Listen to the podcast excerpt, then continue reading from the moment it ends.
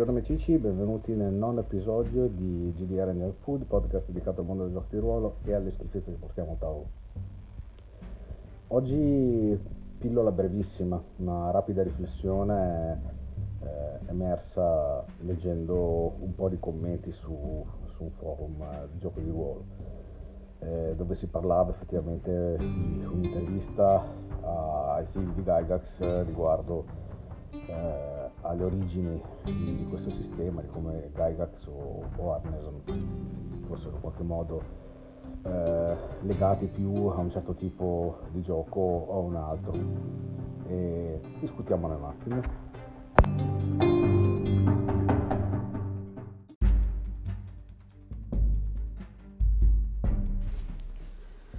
La riflessione di oggi è Dungeons and Dragons è comunque il gioco di ruolo, eh, partiamo da Dungeons and Dragons per questioni ovviamente anagrafiche.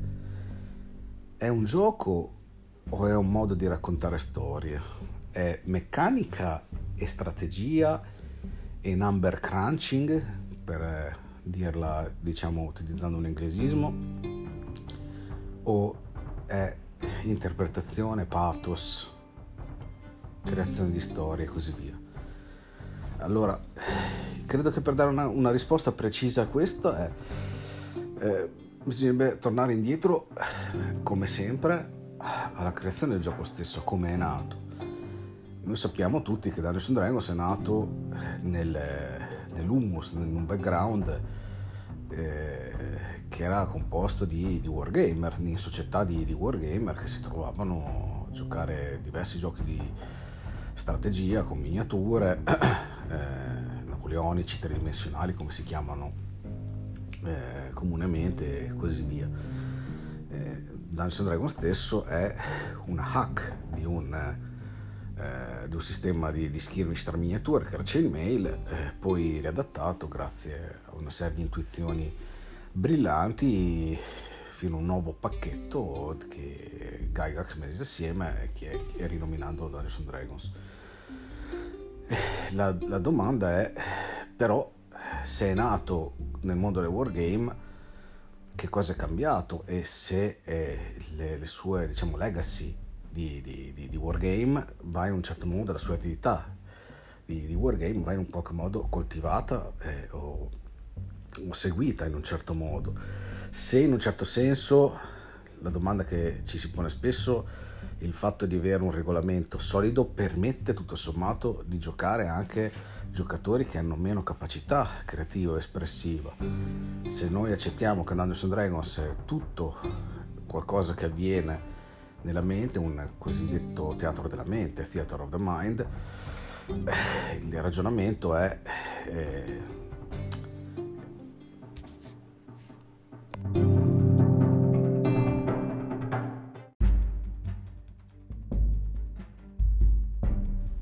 abbiamo ancora bisogno di un regolamento eh, e le due cose sono mutualmente esclusive o comunque quando si adotta un sistema di gioco o meglio quando si decide di giocare assieme a un, a un master che arbitra e così via si tratta semplicemente di andare a muovere una lineetta decidendo se il gioco sarà più tecnico o più narrativo.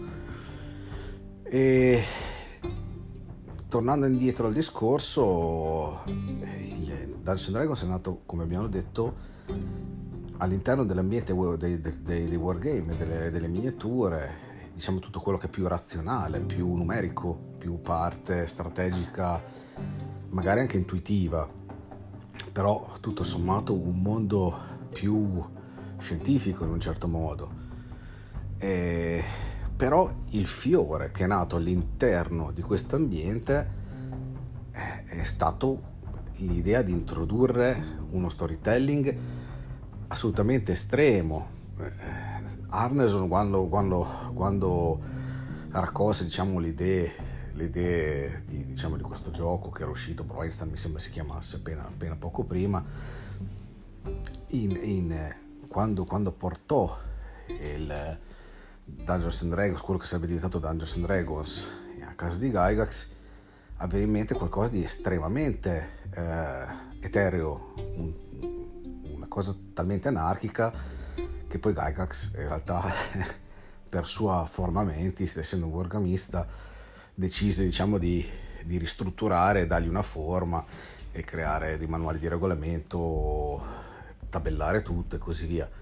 Ma l'incipit era già portato all'estremo, quello che noi consideriamo al giorno d'oggi un gioco di ruolo estremamente eh, libero, quasi, quasi anarchico, diciamo, in realtà era poi il gioco originale. Però è strano come questo fosse avvenuto proprio all'interno del wargame, come se fosse necessaria quella struttura così razionale per attivare qualcosa che in realtà era il suo diretto opposto, un po' come se ragionassimo per emisferi cerebrali, no? quello più razionale, quello più, più creativo, più intuitivo. E io credo che comunque i giochi di ruolo debbano avere una componente non possono esimersi di avere una componente creativa di storytelling perché credo che il gioco di ruolo sia storytelling fondamentalmente storytelling collaborativo. Non è necessario che abbiano una struttura di regolamento. Eh, o meglio possono avere dei regolamenti eleganti che stanno in una mezza pagina ehm, oppure possono tecnicamente anche non averne. Non, non vedo motivo per cui uno non possa giocare di ruolo senza schede senza regolamento. Poi è quello che abbiamo fatto tutti tante volte da, da ragazzini. È chiaro che eh, per dare una forma, per dare una continuità, per dare anche una forma di giustizia verso tutti, eh, è giusto arrivare a una sorta di accordo comune, questo accordo comune è il regolamento. Eh, cui nessuno si può calpestare l'uno con l'altro e così via.